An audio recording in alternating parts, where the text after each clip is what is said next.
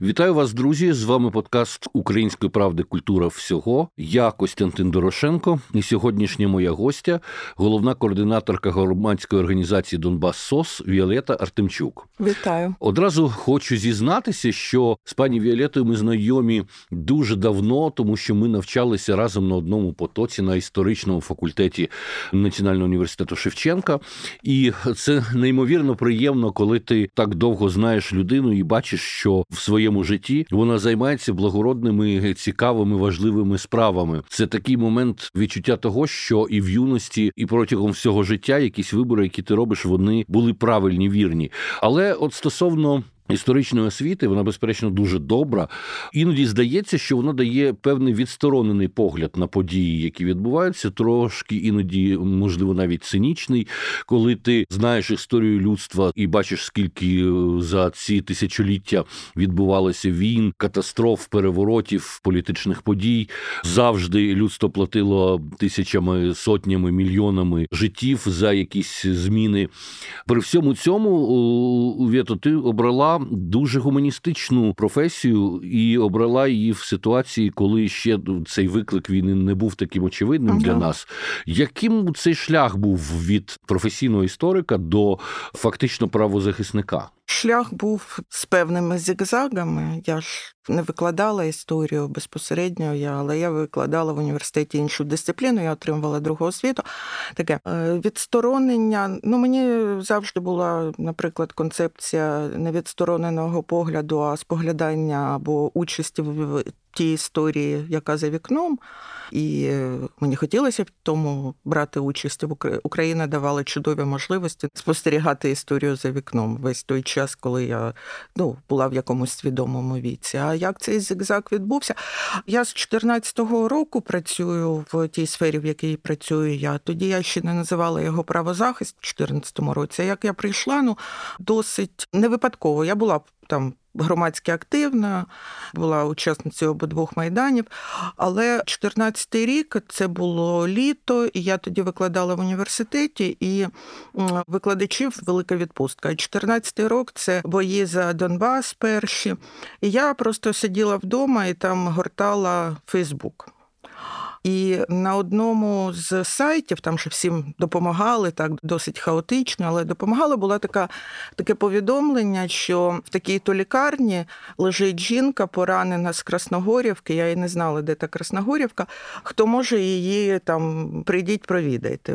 Лікарня була біля мене, відпустка довга, і я пішла до цієї жінки. А на питання, там, що вам потрібно, вона сказала, мені нічого не потрібно. і в мене, коли мене евакуювали, в мене на подвір'ї залишилась прив'язана собака. А собака не маленька, собака Алабай. І вона каже: в мене серце неспокійне, її треба відв'язати, бо жарко. Я не знала, де та Красногорівка.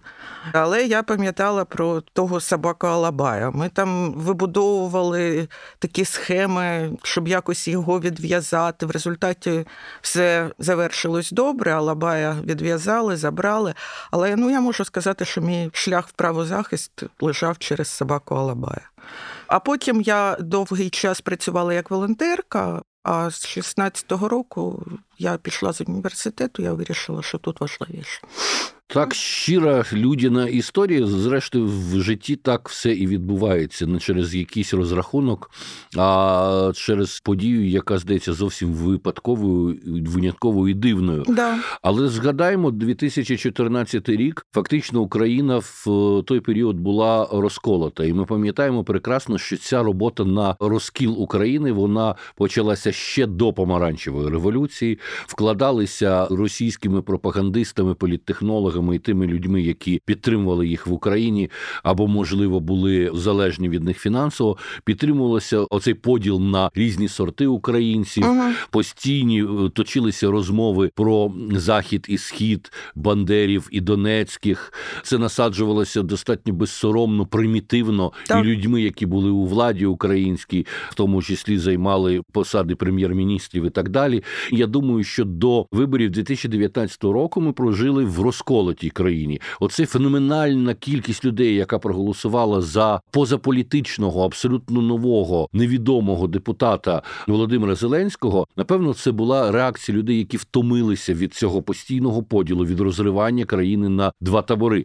2013 рік це рік ще ну безперечно розпалу оцієї ксенофобії, яка насаджувалася з усіх сторін. Uh-huh. Те, що відбулося на Донбасі, і результат цієї пропаганди і ксенофобії.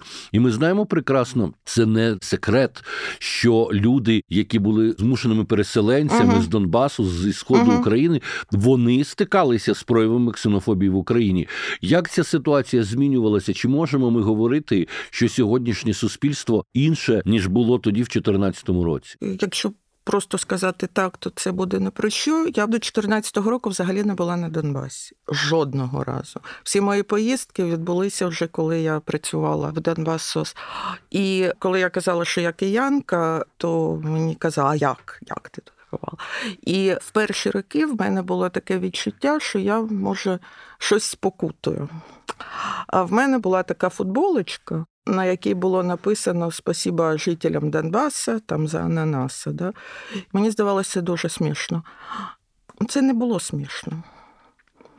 І я в 2014 році зрозуміла, що це зовсім не смішно, коли моїм коліжанкам не хотіли здавати квартири і колегам, коли вони вимушені були переставляти машини, бо машини псували АН, ПВ. Донецькі, Луганські номери.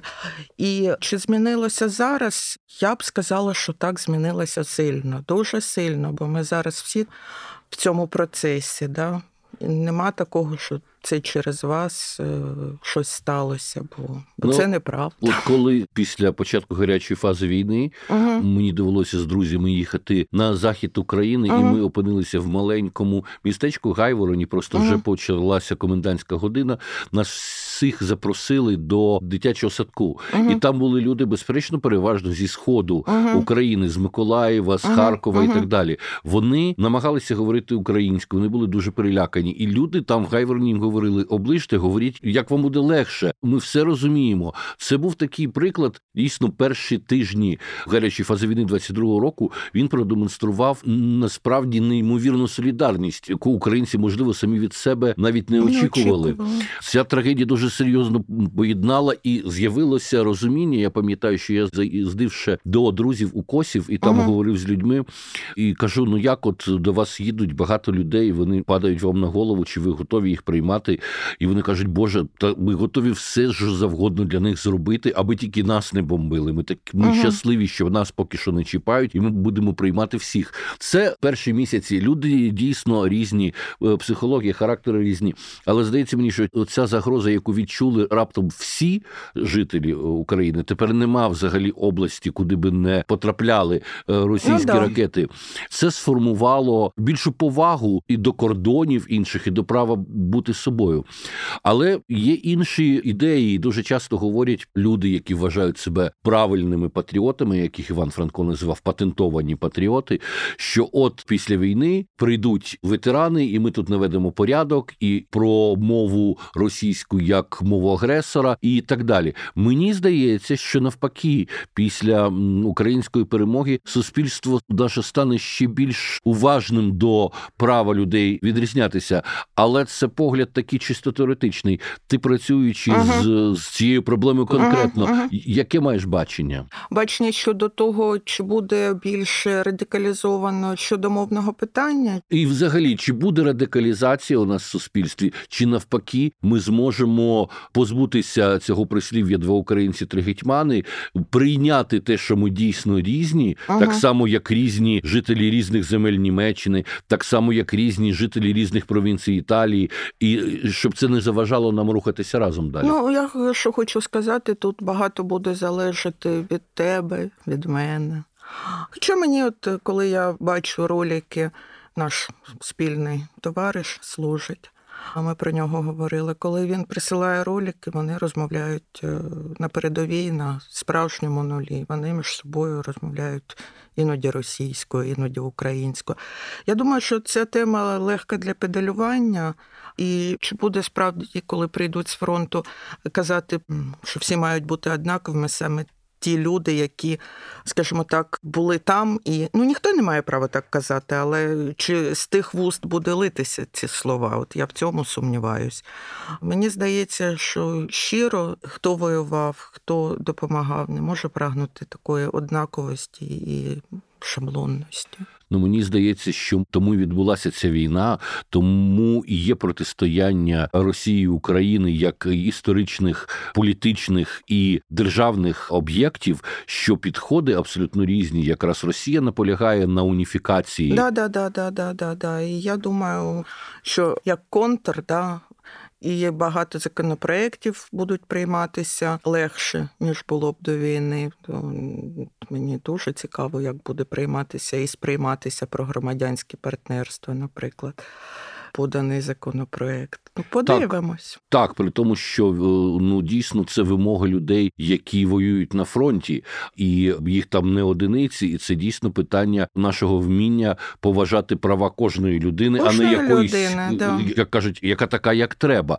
Ну знаєш, дуже часто нам політики наші розповідали, що українське суспільство консервативне, що українське суспільство релігійне, що воно традиціоналістичне, ага. іноді навіть казали традиційне традиційне суспільство, ну це говорять вже люди, які зовсім не розбираються в термінології, тому що традиційним суспільством називається первісно общинний да, лад. Да, Ми на щастя, все таки не живемо в uh традиційному суспільстві.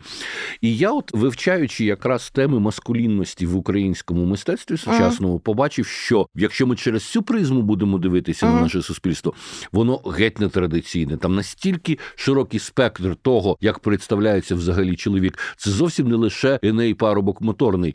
І е, наскільки наше суспільство дійсно сьогодні більш розкуте і менш традиційне, ніж ми звикли уявляти? Диви, я в силу роботи да, спілкуюся з людьми, які ну. Ми всі постраждалі від війни, але до нас звертаються ті, хто прагне певної допомоги. Да, от, е, Давай я цифру поки назву, вона досить така стандартна. Серед тих, хто до нас звертається, 70% це жінки і тільки 30% це чоловіки, і ті і інші ставлять однакові питання. Да? Але дивись, звернутися за допомогою на гарячу лінію це певним чином визнати, що ти чогось не знаєш.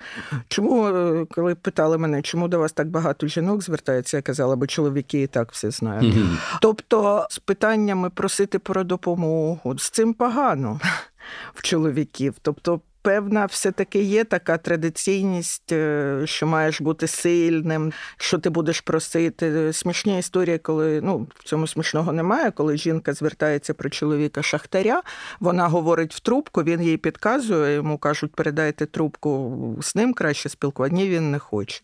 Тобто, е, певна є, що маєш бути сильним, нікуди не звертатись, все вирішувати. Тобто, з цим ну, все-таки воно не так швидко. Але інша сторона цієї ситуації, що десятки тисяч українських чоловіків, не очікуючи, щоб їх прохали, благали чи лякали, зібралися і пішли на фронт. І ну, ми да. бачимо в тій самій Європі, де набагато більше люди звикли вивчати себе, рефлексувати, звертатися за порадою. Ми ж бачимо реакцію перших місяців війни, коли Європа була абсолютно перелякана, і навіть на рівні серйозних дипломатичних зустрічей, неформальних була розмова того, що якби Росія. Напала на Європу, вони не змогли би дати таку відсіч. То вони себе не знають, мені здається, в такій ситуації. Щодо традиційності, є багато над чим працювати. Я визнаю, що я може перебуваю в певній бульбашці. Да? І бачу цю бульбашку. Я не можу сказати, що я сильно знаю і глибоко знаю поза бульбашкою. Мені б хотілося, щоб було так. Я бачу, що там в певних колах це так, але.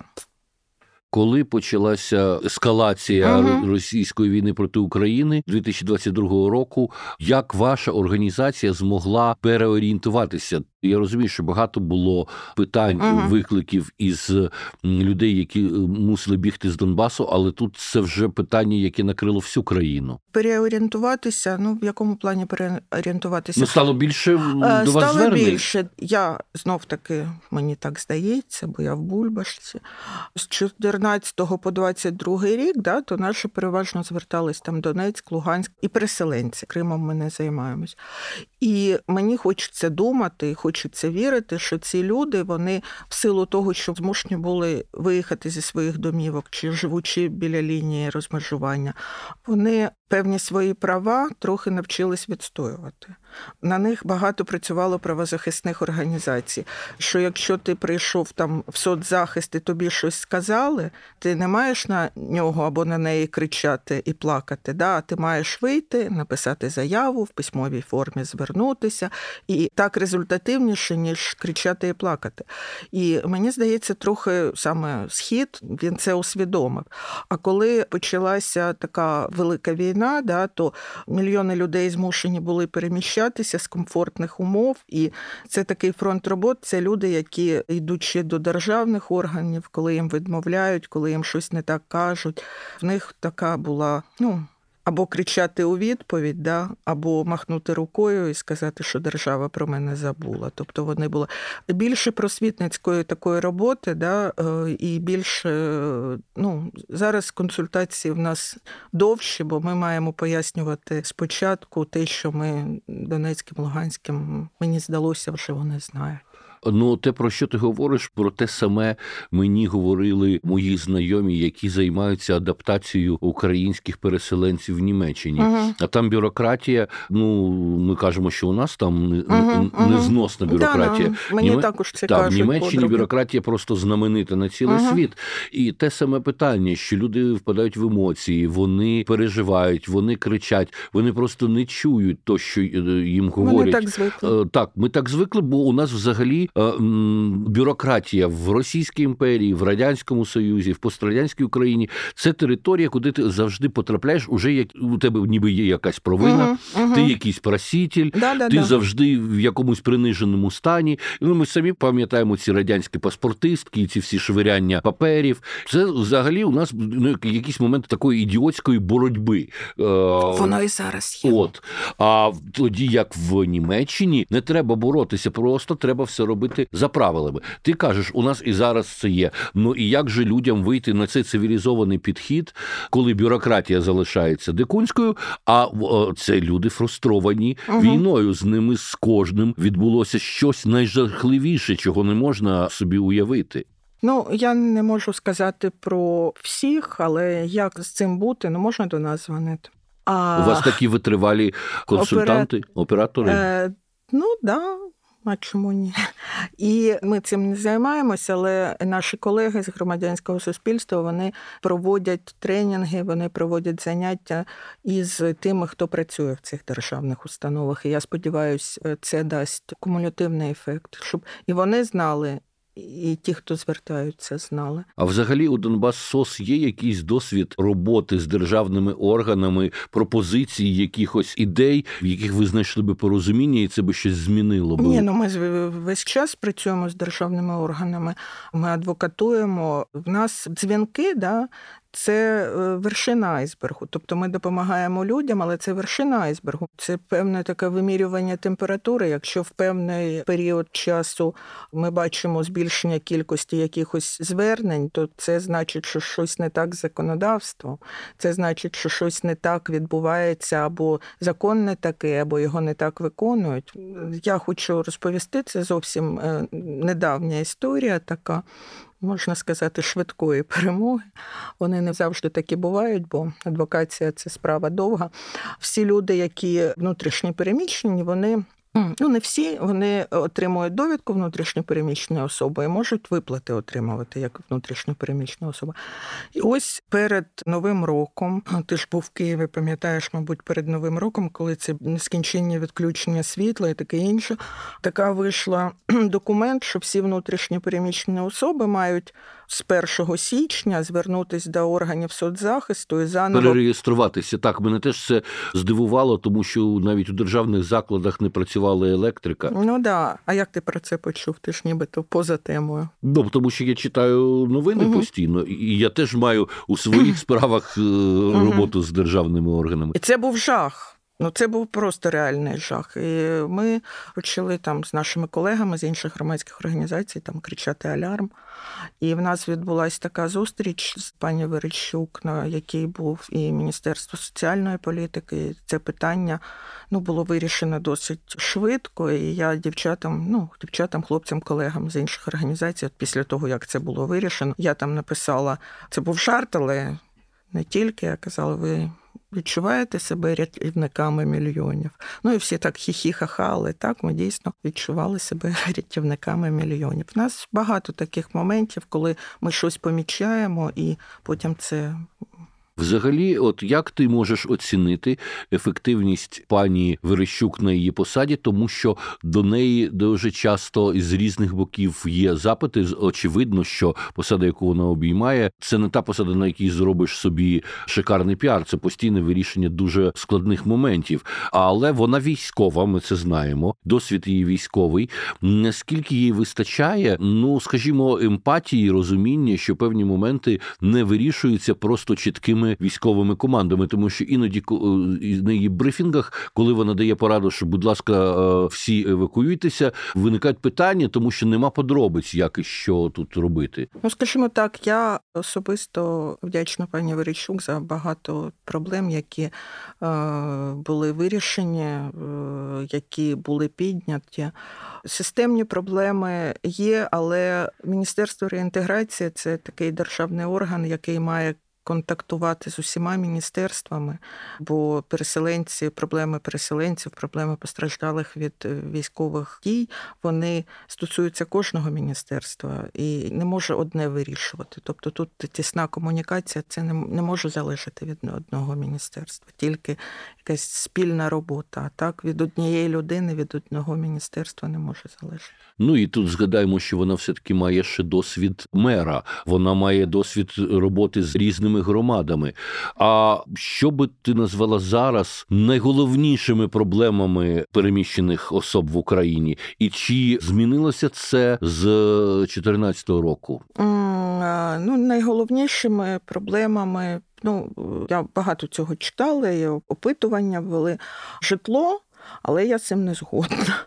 Чому? А, мені здається, працевлаштування все-таки, бо коли буде робота, то людина вже може собі щось подальше планувати, і житло, і таке інше. Мені здається, от саме те, що таке заворушення, мільйони людей позбулися своїх місць, от саме проблеми роботи, проблеми працевлаштування.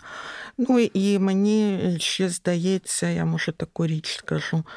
Ми з цим в 2014 році працювали, і я думала, як це буде. А тепер дуже багато міжнародних організацій, ООНівських структур видають гроші, кеш допомогу для переселенців. І розміри цієї допомоги по Україні вони дуже великі. Мені здається, знову йде таке, як в 2014 році, певне таке підсаджування на цю голку е, Благодійності. допомоги. Ага. І до нас звертаються, телефонують, що ми вже отримали, а коли можна заново подаватися, і люди сприймають це як обов'язок міжнародних організацій. Вони ображаються, що їм не дають більше. Тому я вважаю робота. Ну і житло. Але в мене є одна така. Воно зараз не так піднімається да, на поверхню. Може, воно не таке велике, але не таке яскраве, але в мене є такий певний біль, да, мій. І така моя мета. Якщо це відбудеться, бо ми докладаємо до цього зусиль, то я буду вважати, що я, напевне, не даремно тут. Я тобі колись казала про освітні кваліфікації. Так. Для мене це, от диви, ті, хто закінчили університети, ну не виїхали в свій час. Да, Із 14 по 22 вчилися в університетах на окупованих територіях Донецької Луганської області. Вони отримали дипломи, які не є дипломами. Ну так. це не про що. І, і ці дипломи не є дипломами ніде. Ніде. Але вони приїздять сюди, ну, вони ж там вчилися, і немає процедури підтвердження освітніх кваліфікацій. Не йдеться мова про дипломи. Тобто лікар або медсестра, або я не знаю, будь-хто там. Ну це складна така процедура якщо може підтвердити, що він вміє лікувати, що він вміє програмувати, йому не треба для цього знову зараз вони мають поступати на перший курс, знову вчитися. А країні не вистачає лікарів, а країні не вистачає певних е, освітніх там спеціалістів. Так. Да, але вони не можуть працевлаштуватися, вони вже тут. Вони вже тут, вони свій вибір зробили, да? а їм кажуть, іди на перший курс. Ми з цим ще до 24-го займалися, і певні подвіжки були, але війна розгорілася сильніше. Зараз це питання може трохи відійшло, але я буду особисто за це весь час за цей механізм. Питання дуже непросте, питання важливе, тому що ми прекрасно розуміємо, що Україна це геть не лише території. Україна це в першу чергу ті люди, ті громадяни, які живуть тут, подобаються нам вони чи ні. Це наші співгромадяни, і є частини території України, які вісім років під окупацією ну, да, дійсно. Да. А ти кажеш про тих людей, які вже приїхали в Україну, вернулись, ну, повернулися да. а ті, сюди. Які там хто а туди люди, поїде? Та, люди, які залишилися залишаються там, як їх реінтегрувати, що робити з їхньою освітою, як це е, виклик неймовірно складний. Так. Тим більше, що постає питання до того, як український уряд трактує поняття колаборації, чи людина, яка торгувала на ринку, чи людина, яка працювала в дитсадочку, чи таксист, вони є колаборантами чи ні? Ні, вони не є колаборантами. Ну, от, ну, ну... Хоча в кримінальному кодексі з'явилась стаття, ну з'явилась вона з'явилась в 22-му році 111Б, по-моєму. І там е, зараз в Верховній Раді декілька законів про колаборацію. Ну, наразі тих, кого ти перерахував, вони не є колаборантами, але при бажанні. Так, і бачиш, коли ми згадуємо останній дійсно останній раз такий виклик в Європі, це була Друга світова uh-huh, війна. Uh-huh. І вона звільнення територій, які були завойовані. Ми знаємо, що тоді перекроїлася карта Європи, да, да, да, і країни втрачали одні території, замість того отримували інші території. Ми зараз всі поважаємо ці кордони. Але якщо ми подивимося на те, як це відбувалося, то це була суспільна, жахлива людська трагедія. Да. Мені довелося свого часу в Брно в Чехії спілкуватися з тамтешніми митцями, критиками угу. і піднімали ми питання Криму, окупації, і чехи мені сказали, от наша демократична республіка, як була Чехословакія, вона не знала все таки таких проблем. Ми, ми якось все таки культурно і цивілізовано прожили, поки не підпали під радянщину. І я був змушений їм нагадати, що їхня прекрасна перша республіка, яку очолював Едуард Бенеш свого часу, коли Судецька область була повернена Чехословаччині, зробили таку саму абсолютно дикунську жахливу депортацію окупацію тих судецьких німців, які там жили. І ті судецькі німці з Чехословаччини, точно так же, як німці з Кьонігсбергу, захопленого радянським союзом, пішки йшли до своєї Німеччини. Їх по дорозі гвалтували, їх по дорозі грабували і так далі. Взагалі, оце закінчення Другої світової війни багато на що нас змушували закривати очі. А це були трагедії мільйонів людей мирних, яких просто так викидали. І це не тільки Сталін робив, це робилося да. наголошую і в Європі. 21 століття, безперечно, не дозволяє навіть думати про подібні практики, але тим більше є питань про те, що робити, як адаптувати, як працювати з людьми, які 8 років знаходяться при безвладді оцьому Донецькому під пропагандою. Ну і інше питання, ти кажеш, підтвердження освітніх компетенцій, кваліфікацій. Як ми можемо бути впевнені в рівні освіти на території ДНР ЛНР, на території, де дійсно все схоже. Ну ми бачили фільм Лозниці Донбас. Очевидно, фільм це не правда, але цей фільм зроблений по youtube роліках які знімали самі ці люди. Як ми можемо, коли ми бачимо абсолютно опередкових персон, які стають там міністрами культури, mm. які стають ректорами тих університетів. Ну як ми можемо вірити в те, що там дійсно чомусь можуть навчити? Ні, ну це ж саме процедура. Якщо людина захоче її підтвердити, має там Екзамен якийсь мусить да, бути. Це мені є підтвердження освітніх кваліфікацій. Треба здати кваліфікаційні екзамени, треба підтвердити, що ти вмієш це робити. Не для всіх спеціальностей був такий. Um, така процедура для Криму, для Донбасу чогось не було, і випускники кримських університетів могли це зробити. А Донбаських немає. Ну. Знаєш, я коли читав одне з твоїх інтерв'ю, мене дуже вразила фраза серйозна. Я зацитую просто твої слова. Я боюсь зупинитися. Мені здається, що як тільки ми зупинимося на годину, дві, нам не зможе додзвонитись хтось, кому це вартуватиме життя. Ну дійсно, та напруга, в якій Донбас СОС працює, неймовірно, але ви можете вигорити, ви можете втратити можливість фахово допомагати, якщо ви не будете рятувати і самих себе в цій ми... ситуації. От правда, я не знаю. Ми проходили тренінг. Але робота продовжується цілодобово. Ой, ні, слава Богу, ні. Угу, зараз ні. Ні, ми працюємо з 9 до 21. Ну, по-перше, комендантська година, а по-друге, цілодобово було, коли ну там ранній період. Зараз немає ну, такого, щоб не почекало до ранку. Як ти думаєш, чому люди йдуть на таку роботу, як Донбас Сос? Це дійсно якийсь поклик? Чи, можливо, я не знаю, надто хороші зарплатні від міжнародних грантів? Ем, я 4, 14, 15, 16 взагалі працювала тільки як волонтер. Я приходила на гарячу лінію. У нас 80% е, тих, хто працює на гарячій лінії, вони є внутрішньо переміщеними особами. Вони вирішили, що будуть допомагати таким, як вони. І ну, я думаю, що це поклик, бо це важка робота.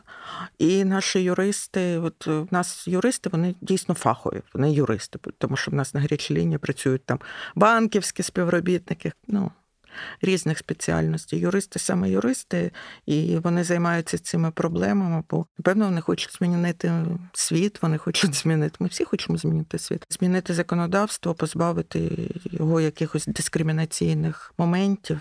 Я думаю, що це все таки певний поклик в українському законодавстві, в українській традиції, суспільстві дійсно досі існують дискримінаційні практики, ну, і да. вони якраз є тим викликом, який ми мусимо навіть юридично змінити для того, щоб опинитися в Євросоюзі. Так. І як ти думаєш, наскільки взагалі наші громадяни сьогодні розуміють, коли е, вони кажуть, що Україна це Європа, що все-таки при всьому тому, наскільки героїчно ми, ми ага. боремося за свободу і права, що все-таки нам доведеться проходити певну внутрішню роботу над помилками і позбавлятися тих речей, які нам здаються нормальними, а є абсолютно неприйнятними в Європі. Це буде важкий процес. Це буде важкий процес сьогодні. Наприклад, ну це так для ілюстрації. От я спеціально порахувала. В мене сьогодні здається вісім чи дев'ять поздоровлень з святом весни і красоти